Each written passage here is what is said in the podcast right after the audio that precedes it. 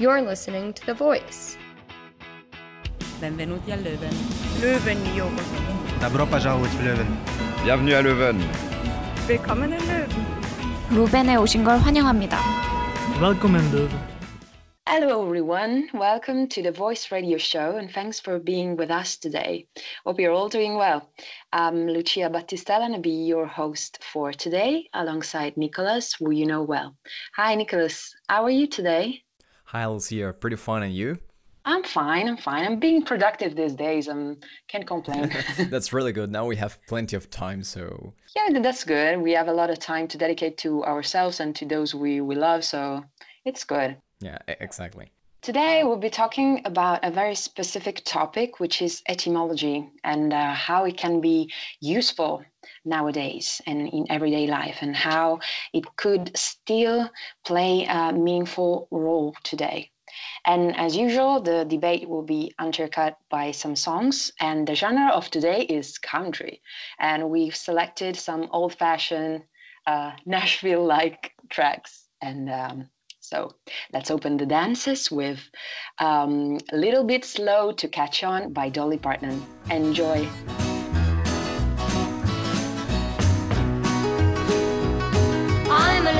Slow to catch on. When I do, I'm caught on. A little bit slow to move on, but your baby's moving on. On, your baby's moving on. Well, I couldn't see the light for the brightness of the sweet little smile you gave me. I couldn't see how you were cheating on me, but finally I'm a catching on. On, finally I'm a catching on. I'm a little bit slow to catch on. When I do, I'm caught on. A little bit slow to move on, but your baby's moving on. On, your baby's moving on.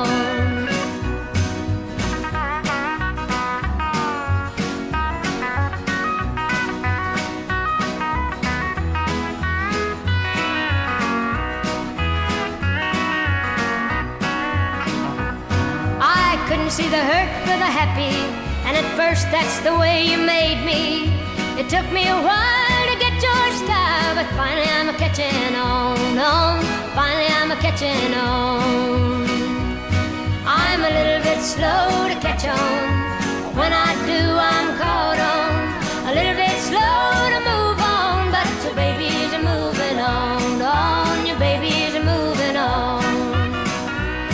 say you can't see the light for the darkness that surrounds you since I'm gone.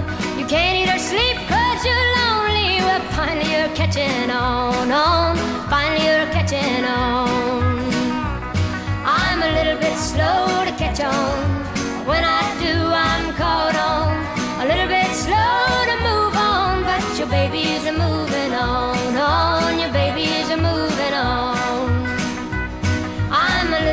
Slow to catch on.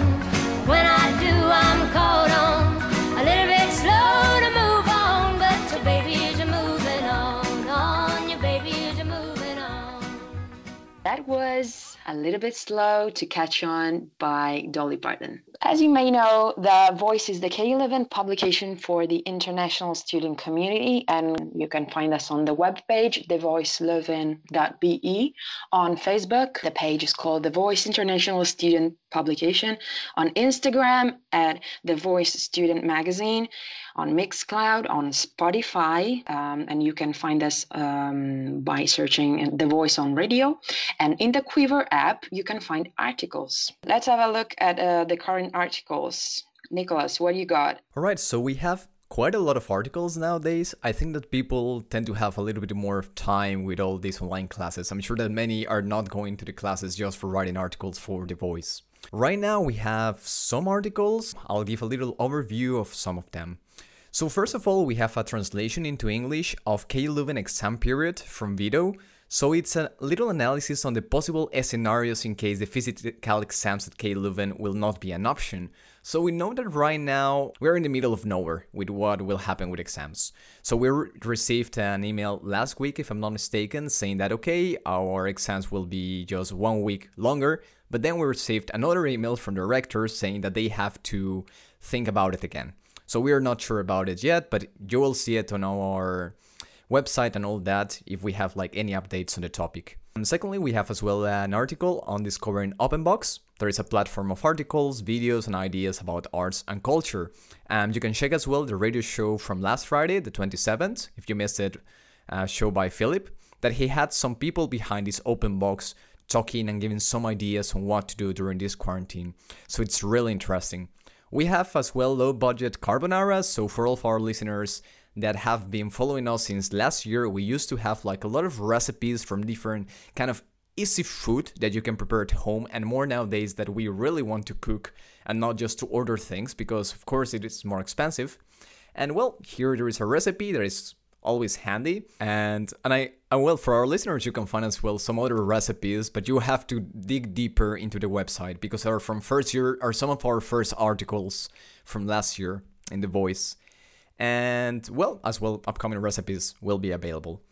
And we have another one. There is a history of extra- extractivism in the Amazonian Ecuador, that is for this series that we have in Latin America. And it's an interesting article about the process of extracting natural resources from Earth and to sell them in Ecuador. And it has raised a lot of political and economical problems. So, this article by Stephanie, there is an Ecuadorian our team, touches some of these topics and explains the controversies behind all of this extractivism and how it has impacted society and indigenous communities, for instance.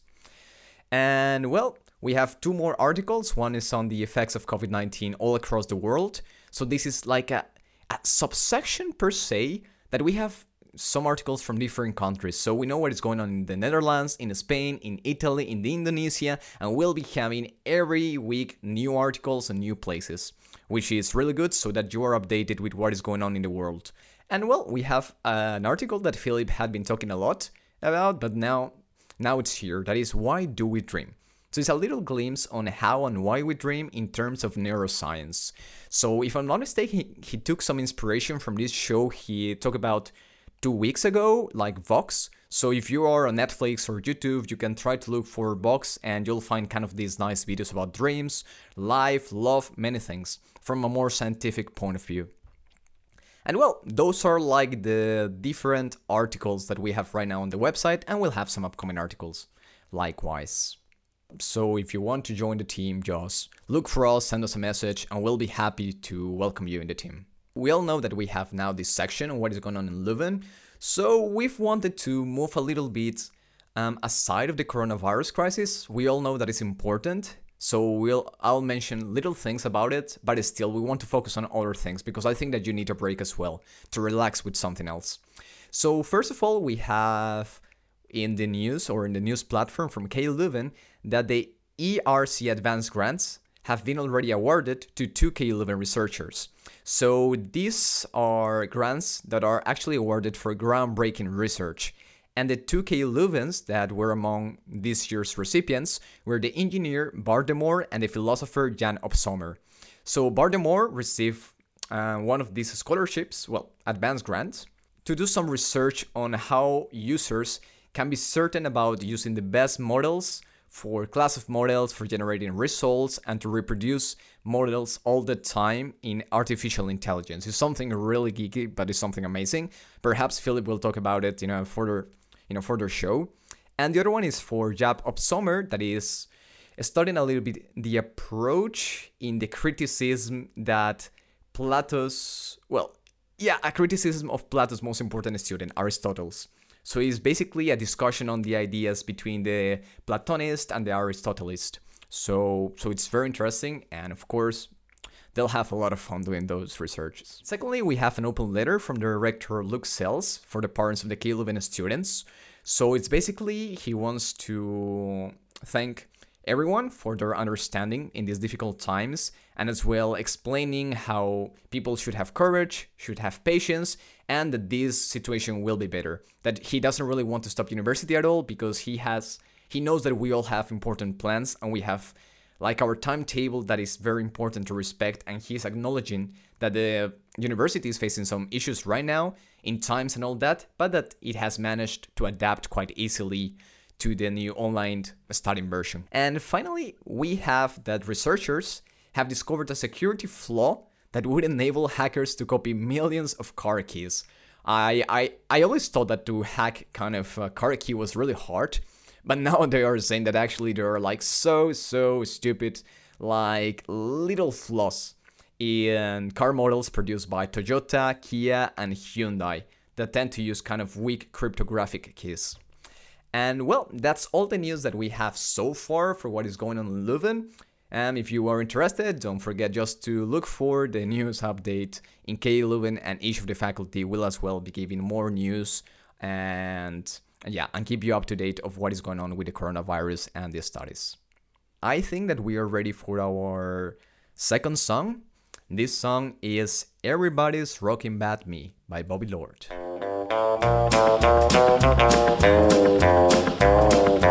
Pardon my intrusion, mister. Excuse me if I seem bold. But there's something I want to say about shake, rattle, and roll. Well, everybody's rocking. Everybody's rocking.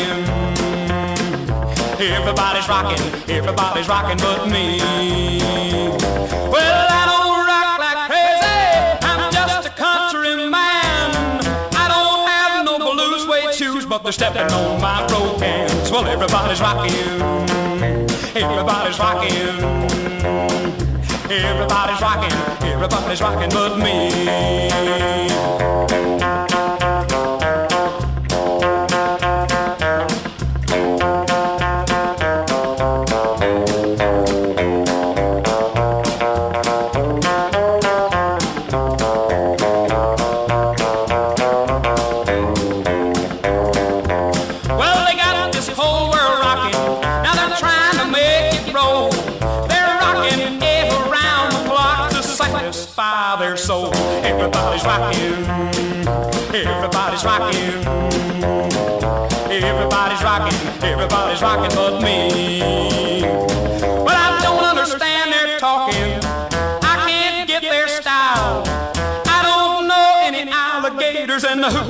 Crocodile. Everybody's rocking. Everybody's rocking.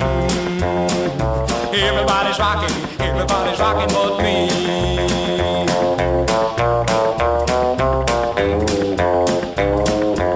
Well, I don't rock like crazy. I'm just a country. I don't have no blue suede shoes, but they're stepping on my programs. Everybody's rocking. Everybody's rocking. Everybody's rocking. But me.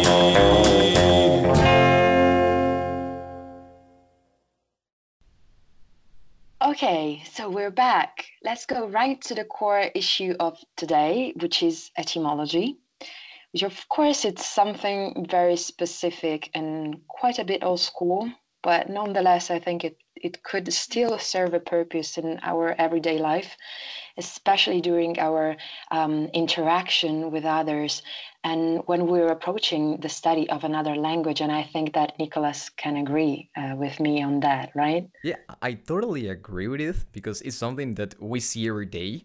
And of course, you will go further with this, but it's a little bit of what the denotation and connotation of things is. Yeah. So, um, what's what's etymology? Let's start with a a, a clear definition. Um, it's the discipline that goes back to the origin of words um, in order to deeply understand the meaning of them. And from this definition, we can clearly see its utility. If one uh, truly, if someone knows truly the meaning of a word, he can use it properly and to the fullest. And of course, this fascination and interest for etymology and um, the words that dates back to uh, ancient times goes hand in hand with uh, some Latin sayings, such as nomen omen or nomina sunt consequentia rerum. People in uh, ancient Rome and in the medieval times as well believed in the existence of a deep connection between words and reality. So nomen omen, which is um, dubious, which has a dubious origin, but is for sure found in Plautus, means that the name of something is a symbol for something else in the reality. So a name has the possibility to evoke a reality, to predict it, and in some way to create it. a name, a destiny, it is uh, translated in English, nomen omen. So if someone, for example, is called Faith, she will be, for course, of course, godly girl, a godly girl. According to this saying, the name creates a reality. So words create reality.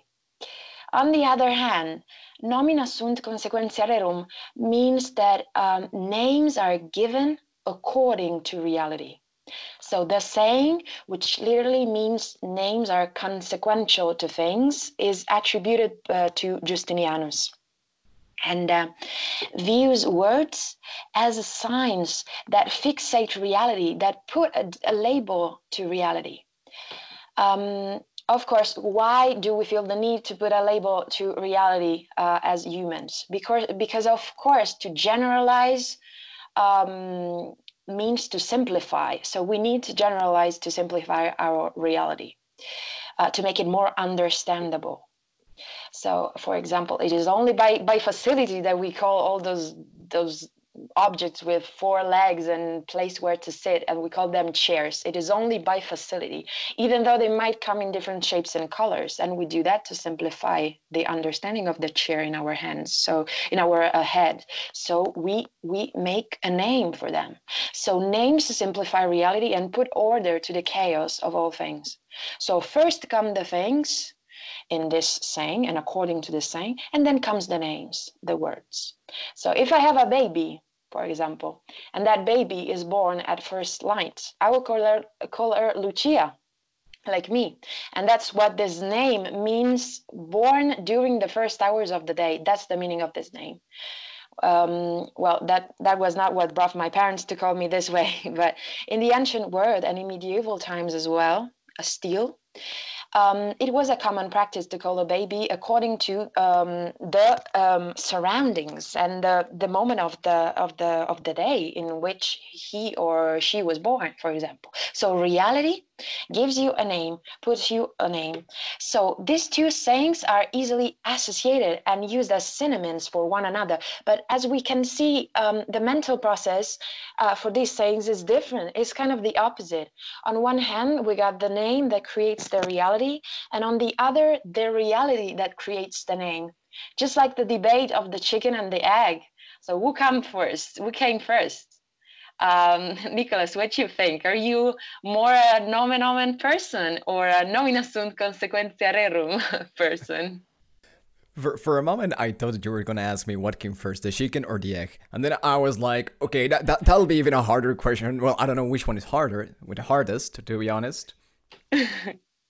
yeah it's pretty difficult. I don't know the, the i don't i don't i don't think that there's a correct answer to this question. I don't know honestly. It's all philosophical thoughts and i think interesting. It's very interesting to to ask ourselves this kind of question. So what do you think? What do you think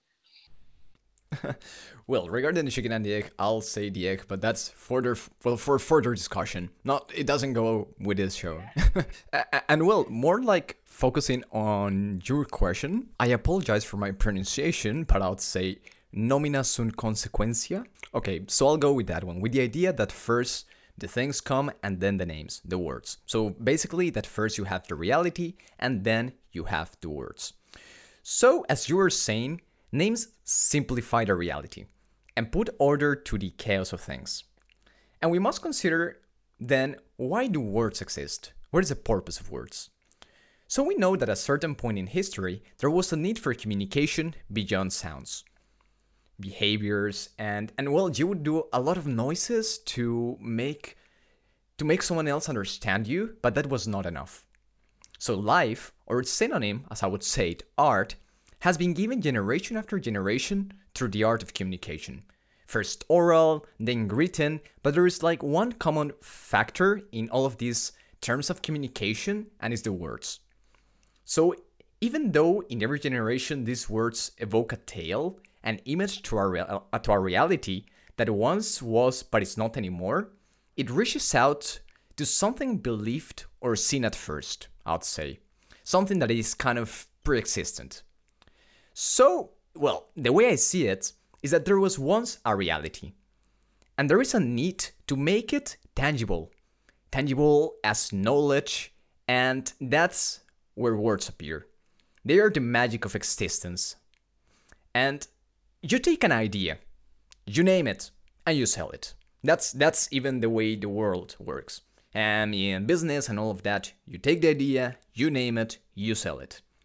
But of course, there is a problem in the formulation of both positions, as I see it, because you have to start with a definition. And it's the definition or concept of reality. If you describe reality under a materialistic point of view, a word evokes matter. That, that's kind of the definition. And from a materialistic point of view. And let's say that you're in the bushes, cold at night. No towns are close to you. You think of fire. Fire at that place in that specific moment. From a materialistic point of view, the word itself is no reality because there is no tangible fire at that exact place in that precise moment. It makes reference to a concept, which is not yet real from this perspective. But as soon as you make the fire, the loose, meaningless concept becomes real, becomes a reality, and then we can talk about words creating reality, of course. but, however, I don't support materialism, I am an idealist. And because otherwise, terms as love, passion, fear would be nothing, and humanity turns kind of empty. So, our knowledge and creativity would be dead if we were kind of in a materialistic world. So, going back to my position, under now an argumentative idealistic perspective, an idea appears. And as soon as that idea is conceived as an image in one's mind, it becomes a reality. It exists. But how can you go out to the world and yell your idea or put it down in text? The communication and an understanding of an idea are through the words. If words created reality, fire would have never existed, as it is impossible to have the word to describe it before actually having discovered it or seen it or conceived it in one's mind. In simpler words, I believe that reality precedes human existence, and human existence precedes words. Yeah, I see. I definitely see your point. Um, honestly it's it's really hard because um, when i was uh, reflecting on this topic um, one minute i was okay i'm an omen omen person so i think no uh, thirst the um, the words and then the, the reality because i'm kind of an idealistic person as well. But then i just uh, mm, kind of uh, i don't know uh, a little debate inside my head and i was like no but um, of course names come to simplify the reality and to to to put a label to it and an order. So of course um, before there's um, and you uh, you have the concept and then you have the reality and these two things are are different. And uh, you have to um, I don't know. Uh, of course, when you say fire, you don't have the material fire, but I I think it comes next. I don't know. It's it's like I I like to think. What I like to think is that when you have something in your mind is already there. When it's um, in potencia, it's already uh, in. Uh, uh, sorry, I I say it in in action. It's already uh, something that it's um, becoming I don't know. it's like a, a, process. So when you when you think it and when you think it with words, you create it. But of course, we we could talk about this uh, hours. I think. So I guess I can say I'm finally. I honestly find myself closer, and I want to think to um, to regard myself as an idealistic person. So uh, I would go for the nomen omen uh, honestly. But um, and also because i think that this saying is underlying the word's power of creating the reality when it comes to literature as well. Because um, of course, I'm thinking about literature and how it can build up words of words. Uh, sorry for the, the, the play on words, pun not intended. And like I said last time I was here, um, I strongly rely on literature's force and uh, unique power to make you believe things and even do things, persuading you with their words And weeks ago, we saw the case of Paolo and Francesca in Dante's Inferno 5. Um, and the book uh, they, they were reading led them to do what they did with the powers of words. So, in that case specifically, it is pretty clear that words are not mere association of casual letters, but can predict what will happen. They have this, uh, it's like a prophecy. They can picture reality and can persuade, um, and they have a terrific power to create new words, words and realities. So they have this kind of power. Um, either way, even though uh, these two uh, these two um, sayings we were analyzing are a little bit different in meaning, either way they are explicit instances of the the deep interest and focus that the Romans put into names and into words. So, and we can cite for for instance in the late antiquity Saint Isidore of Sevilla, Sevilla is it right? um, who wrote a whole encyclopedia called Etymologiae um, so etymology and the research on words has been something um, as um, uh, interested um, uh, men from uh, the Roman times and medieval times as well, from uh, of course uh, classical times, then late antiquity, and then medieval times.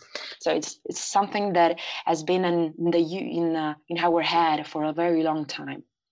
So um, think about how the words are power. They are vehicle of emotions, of facts, of persuasion. Um, we can think about rhetoric uh, as an art of persuasion.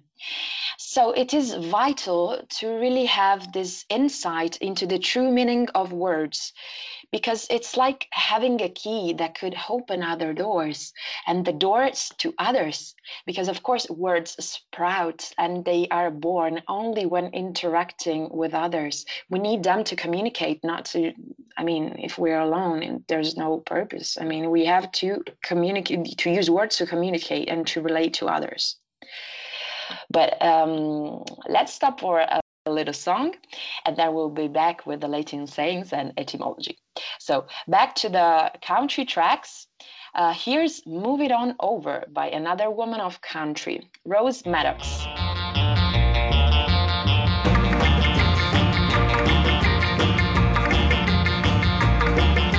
I've been last night about half past ten. That man of mine wouldn't let me in, so move it on over. Move it on over. Move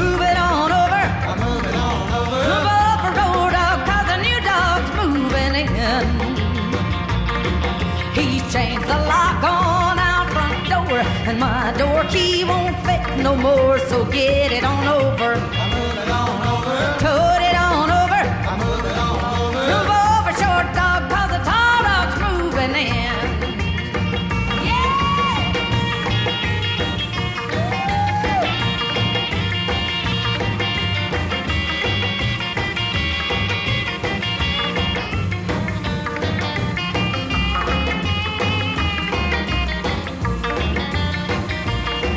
Well, this doghouse here is mighty small, but it's better than no house at all. So drag it on over. I move it on over. Push it on over. I move it on over. Move over, skinny dog, cause the fat dog's moving in. Well, he'll come back to me on his knees, but I'll be busy scratching fleas. So scratch it on over. I move it on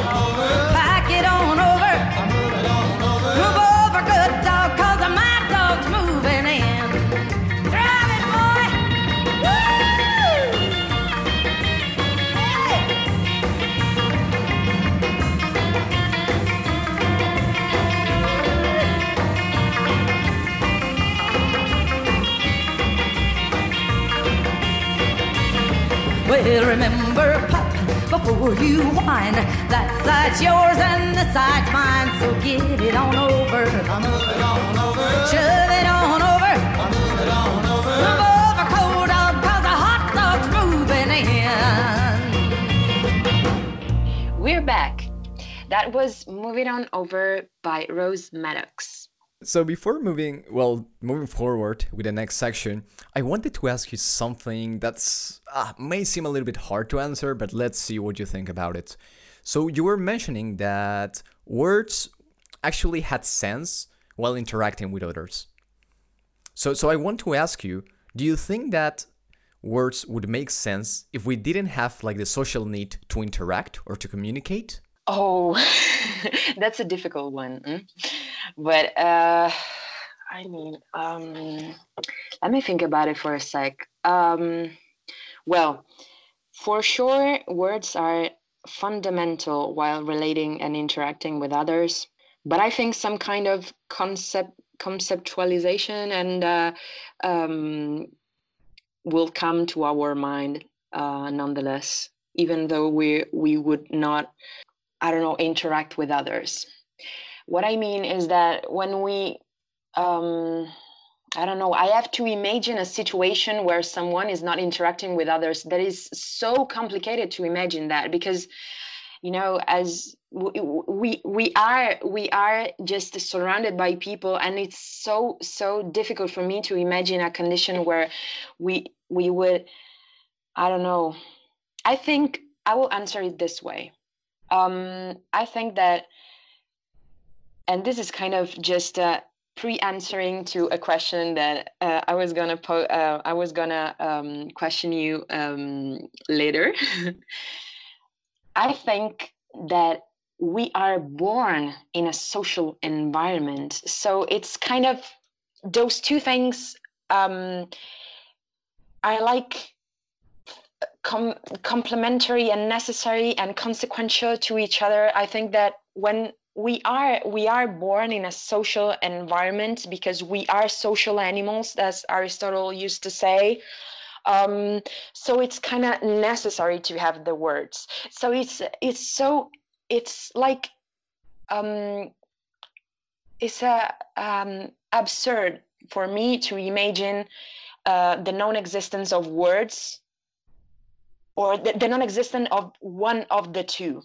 Because the two i think come together and this is uh, something that comes with the man comes with the our our um the our um, existential logic. Because we come into the word we come into the word and we do not come alone in the word. Because we we we don't don't um we are not born in eggs or something like this. We come we come and even though we were born even though we were born if we were born in eggs we would have not be alone. You know what i mean? We we have to the, the, the communication and the community is something so so i don't know into us and uh, um, our existential logic it's just like uh, it's something that you know what I mean? It's hard to say, it's hard to explain, but I think it's something very, very typically, typically uh, for us, typical for us humans, to be born in a, in a relation with someone, which is of course our mother and then our father. Because even though we could, I don't know, uh, I'm an orphan. Okay, let's just uh, imagine that I'm an orphan, but of course I have this this relation with my my my my parents okay okay? I'm i'm born in that relation. And i i think i'm putting it a more uh, a little bit more philosophical i don't know. Uh, but i think that this is something that is really um, it's typical of us humans to be born in an environment that is full of of relations and so yeah so full of relations that it's, it's very it's very difficult for a mind like mine or i think for any mind to imagine a world without words without interaction uh, interactions and so without without words. I don't know i view it that way because i i really think it's it's in us. It's like uh, something we're born with because we're born in a relation and relation means words and using words. I don't know this is what I I believe. This is what I've come up with in this. I don't know during this uh, reflection. I don't know. Well, but but that's a that's a very good answer. I mean, according to what you said, and as well I believe it, is beyond discussing if it's either nomina sunt consequentia or nomen omen. I would say that words are reality, and reality is words. So you, it's really hard to picture it in a separate way. You need words in reality. It's like it's, impossible to figure out how not to use words. If you're if you want to have an interpretation of something, you need words. Even if you talk to yourself, you're using words. So so it's really necessary, as you said. and well, I, I think I will have kind of nightmares today now that, that you put in my mind the idea of what if we were born in X sorry for it. I don't know. And then i i don't know i would have nightmares as well because i said imagine if i were uh, an orphan. No. Why? That's that's what happens when you think too much. When you think too much you you that's what happens. Do not overthink guys. Do not overthink. Exactly. Well now now i'll let you I'll let you move forward with the topic for today. I think that now, now we have we have uh, we will keep thinking a bit more with what is coming. So go ahead. So, um, so then, uh, how etymology can help us in our daily interaction with others? So we, we get to we get practical right now. Um, so first of all, we have to start from the very bottom and analyze the word munus, which is a very interesting Latin word uh, and I, I cannot find the perfect correspondent in Italian or in English um, that maintains all the original shades of this of the word, because it means in fact both duty and gift, and these two words are not even similar. I mean, how can a gift become a duty? How something that has been offered becomes something that requires responsibility as well? Well, um, Roman society was based on the principle of do ut des. So I give you something for you to give me something back. So of course a gift implied something in return. And it's a whole different perspective from, from, for example, from what we have in Christianity, where God gives his only child to death to save us without wanting something in return and forgives us without any price. Um, but back in Roman times, people were a lot more practical. So I bring to the altar an animal to sacrifice, and God in return has to stop the pestilence. So I give to him, and he gives me something back. So the dynamic of the gift was far away from being the one of something that we give in a selfless and uninterested way. And this ambiguous meaning is testified also in the ancient Indo-European uh, root of um, M-A-M-U, which we find in this word, munus, and meant exchange. So let's see now how munus and its dual nature and uh, meaning is preserved today in some words. Of course, I've chosen some English words that derive from Latin. English, like uh, like German and Dutch, uh, come from Germanic, not from Latin. They're not Neo-Latin languages such as Spanish, French, Italian, whatever. But still, some English words come from Latin because, yeah, it was very influential. Of course, I've chosen that. The first word is munificence, which means generosity and liberality. And it comes from munus plus the verb faccio, which is uh, I do someone a favor a favor which, back in times, meant, of course, wanting something back. So right now, the word does not imply that something in return will be given. Actually, the more something give, someone gives without expecting something else back, the more he is considered selfless and munificent. Munificent, sorry. Immunity, which is a word that we are hearing these days, but I'm not going to talk about that. I'm going to give you a break, not talk about COVID 19. Immunity, the other hand, means free from the munus. For the prefix I am, um, sorry, I am, im means no in this case and has a negative sense. So, who is immune is then free from a burden, from charges of any kind. Who's immune to a disease is free from the possibility of falling ill given the double double meaning of munus, it's no surprise that being deprived of it could both be negative or positive according to the circumstances. And immunis, immunis civis in Latin is unproductive, is an unproductive citizen. So someone who doesn't participate in the economical growth of his city and therefore is regarded as selfish. Immunis means also free in general, in, in Latin. And here another question arise, arises. Um, is being free from the communitas, which is of course another word from munus, so the society which I'm being part of, and to which I'm linked and tied. Something to be happy of or not. So I'm, um, is the man naturally inclined to form unions? So here we go with the with the question uh, that we mentioned before. Is the man naturally um, um, yeah, inclined to, to form communities, associations, and share something together, which is both a gift and both a responsibility because it's a munus. Like Aristotle used to say, when he said, man is um, by nature a social animal, or the man avoids interactions and is only forced to form unions for need, like, for example, Plautus and then Hobbes used to say, which is the um, principle of the homo homini lupus. Um, well, I will try to answer then ask you, Nicolas, what you think. I'm more inclined to, um, I'm myself more inclined to think that we want interaction in the first place uh, because we need it. And if we lose one of the greatest gifts that was ever made to the man, which was love, the commitment to each other, the mutual devotion. Of course, we can suffer from that, but if you think about it, a community in which everyone loves the neighbor like themselves, it's the best solution ever. So the only what what's the problem here? The only problem is not everybody do that.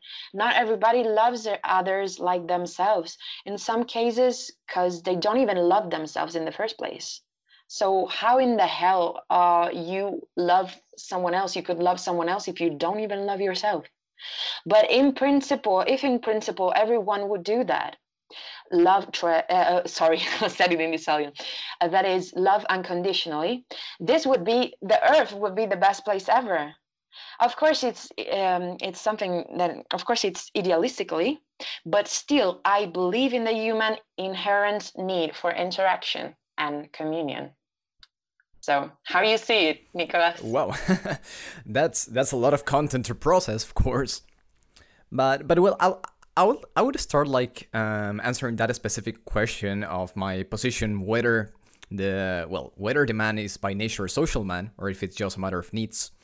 But I, I want to say that I see the word munus as problematic, but positively problematic, to put it like that because we consider something to be a duty and a gift. When doing so uh, i don't know it's it's very complicated to, to understand it. But i think that in general it, it is the sense of existence of humanity. Because if you see it somehow life is a gift but a duty. Life is problematic is dual.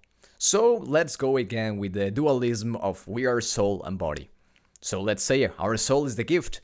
We have the gift to think to feel but we have a duty with our body. We have the duty to be alive, kind of, from a from a human perspective, not really from a social perspective. And and again, we go again as you were mentioning with love. So we can see love as a joy, which would be the gift of love, but we must understand that we have our limits, our roles, our responsibility, which would be kind of the duty. So so itself is the nature of humankind, that word munus, the duality of the word. And again, we have rights, which are gifts, responsibilities, which are duties, and their correct balance and interaction is the sense of being free. We have the freedom under the gift and the responsibilities, the gift and the duties. So, beyond the many words that take their roots from munus, I'd say that is that word has a commitment with humankind. It represents its existence. And going back again to whether the man is by nature a social animal or if it's more a matter of needs, I would have to go that is more a matter of needs. But again, it would go for more complicated philosophical analysis, of what is the self and what is the soul and all that. But I'll take it from the easy perspective, the organic perspective per se. And I, I would relate it with the Maslow's pyramid of needs. So basically, even the organic needs, love is a need for the humankind based on this business approach, if you want to call it like that. So you have your organic needs, you have to eat, you have to you must have a shelter in order to survive, and you you need social interaction to obtain these things. You cannot have a house without having someone to construct the house. Or okay, you can construct the house, it's fine. But then you need someone to supply you with the materials to build the house. But you're like, okay, I'll take it from nature, I'll chop the wood myself, and I'll bring it. Yes, but still, someone should have watered or at least to be in charge of the uh, wood and must keep keep track of it. And okay, if you can do it everything, you take it just straight out of nature, okay, it's fine. But then you need to eat. To eat, you need to buy food. To buy food, the food is dependent on someone who got it, who processed it, and is made in an industry, per se.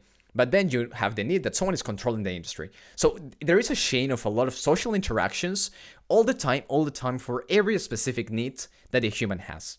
And again, I'm not seeing it from the platonic ideal, yeah, like idealization of the humankind. Like, okay, we are there, we are social animals, we feel the love because we are free. But even though we are free, we have that commitment to reality. And our organic reality is that we have needs. We need to love because we want to feel complete. It's not that we love because because we love in the air, because the love is in the air. Yeah, it's something that is organic and we can talk it even scientifically. We need to love because our body, our hormones, and our physio- physiology has has made us to do that. Has made us to love. Has made us to re- to to relate with others in so many different ways. Other, otherwise, I think that it, if it's not a matter of need, if we are social by nature, we could not build civilizations itself. Because a civilization is a matter of joining all of our needs and building something for those needs. So if we're socialists from the beginning, we don't really have to struggle to get that interaction if we were social by nature, we wouldn't have like issues nowadays, like different cultures fighting over stupid things. Yeah, because indeed with, with countries, you, you think of US right now. US really wants to be isolated from the world. And why is that? Because it has its needs for its own country. If it was a social animal, well, sorry again for the social animal thing, but if it was social by nature, you wouldn't have these issues. The US would be open to form kind of a worldwide unity which is not the case. Because it's a matter of individualistic needs that you find someone else to supply those needs, and that's it. This is the way, the simplest way I can regard it. Yeah, I think um, from from here we could also discuss the nature of love, but I think we're running out of time. Uh, then I don't know. Yeah, if love is like hormones or I don't know, it's. Uh, I think it's. Uh, of course, there's uh, um, physical factors that um, that we have to consider even um, talking about love and thinking about when thinking about love. But I think it's uh, there's a lot of other other things that we can only I don't know we can we can perceive, but we can we can see. I don't know. There's more that that there's a way more than um, than what the eye can see. That's what I think. That's the the phrase that I don't know my mantra. There's there's more behind what we can see. I think, but um, yeah, of course, it's um, it's a long debate. We could talk about this uh, for long, but we're running out of time. So, yeah. but back to the purpose of uh, this whole discussion, um, the etymology purpose today. So, what's it? It invi- in- invites us to uh, consider the words. So, a communication, in its true sense, means an exchange of gifts which require mutual responsibility. So, why mutual? Because, of course, it implies and wants a comeback a response. So there's the responsibility of the person I'm talking to and his or her responsibility to answer back. Otherwise, I might as well talk to a wall. And that's not even a communication because there's no exchange. On the other hand, I, as the sender of the message, I'm responsible for what I'm saying. So, and that's a great warning for those who sometimes speak before they think. And as soon as I say something, as soon as I pronounce the word, I give this burden burden to another one and accept a response and change. But I have to be careful with what I say because what I say has a power, has a power on other person, on other people. So I have to to be reminded of this. And I think with with this, uh, we kind of underline the um, uh, the fact that the words that words have power because communication and the words communication if you know the meaning of the word communication which is an exchange of gifts that require mutual responsibility maybe you get to think before you speak i think that's a warning that's an invitation and that's the the whole purpose i think that's a little example of our etymology and the study of the words and going going um, going back uh, to what a word is used and what a word means, I think it can guide us uh, in this word. So that's the great teaching of etymology. It can lead us and invites to consider the words and then to act different in reality. Because otherwise, if it only stays on the paper, it's no purpose. But I think this as a practical practical purpose as well. And uh, yeah, so that's it. Hope you enjoyed all this debate and this uh, topic, which is quite old-fashioned, but um, as I said, I think it has its interest and its purpose nowadays as well. Yeah, it was it was an, an amazing conversation. I think it's it has so many concepts that of course you would have spent hours trying to define every concept and then debating each concept separately. But but I think something really nice what you've made and like to gather all of these words and meanings. It's like to um, yeah, kind of to support a hypothesis, but from a more philosophical way. So it, it's really nice. Uh, I really enjoyed it. And I think we are ready for the next song. So it is Diamond Ring by Jerry Wallace.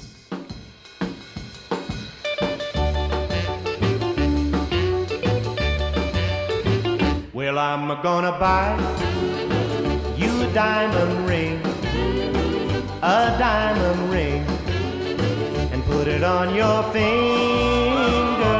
Bells will chime, ring, ring, ring. little birds will sing. Sing, sing, sing. Oh! Dime, dumby, dooby, dime, dumby, dooby, diamond ring. It's gonna sparkle, it's gonna shine, it's gonna make me know you're mine. Nothing else will mean a thing, just you and me in that diamond ring. Well, I'm gonna buy a diamond ring, a diamond ring, to show you're my lover, you're my own, you're my everything.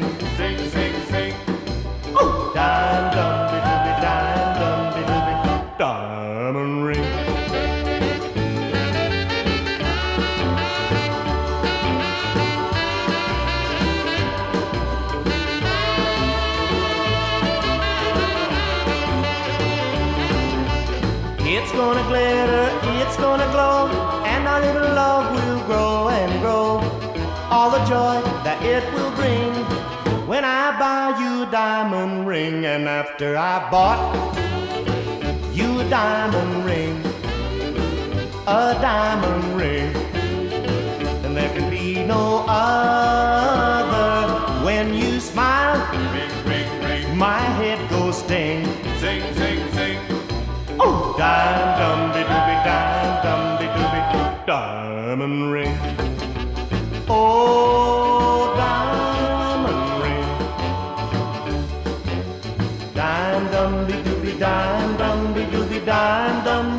dumby, dooby, diamond ring. Diamond ring. Diamond ring. That was Diamond Ring by Jerry Wallace. Thank you very much, guys, for joining us on this journey today. Don't forget to follow us on social media. And thank you, Nicolas. Thank you very much for the interesting debate. It was a pleasure. It was my pleasure to be here with you, and we had like a really nice conversation, many things to recover from it, and well, I had a lot of fun. Last song is um, Rain on My Parade by Mel Tillis. See you guys next Friday.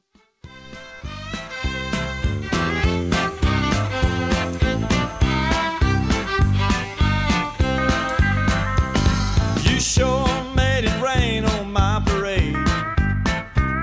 Just when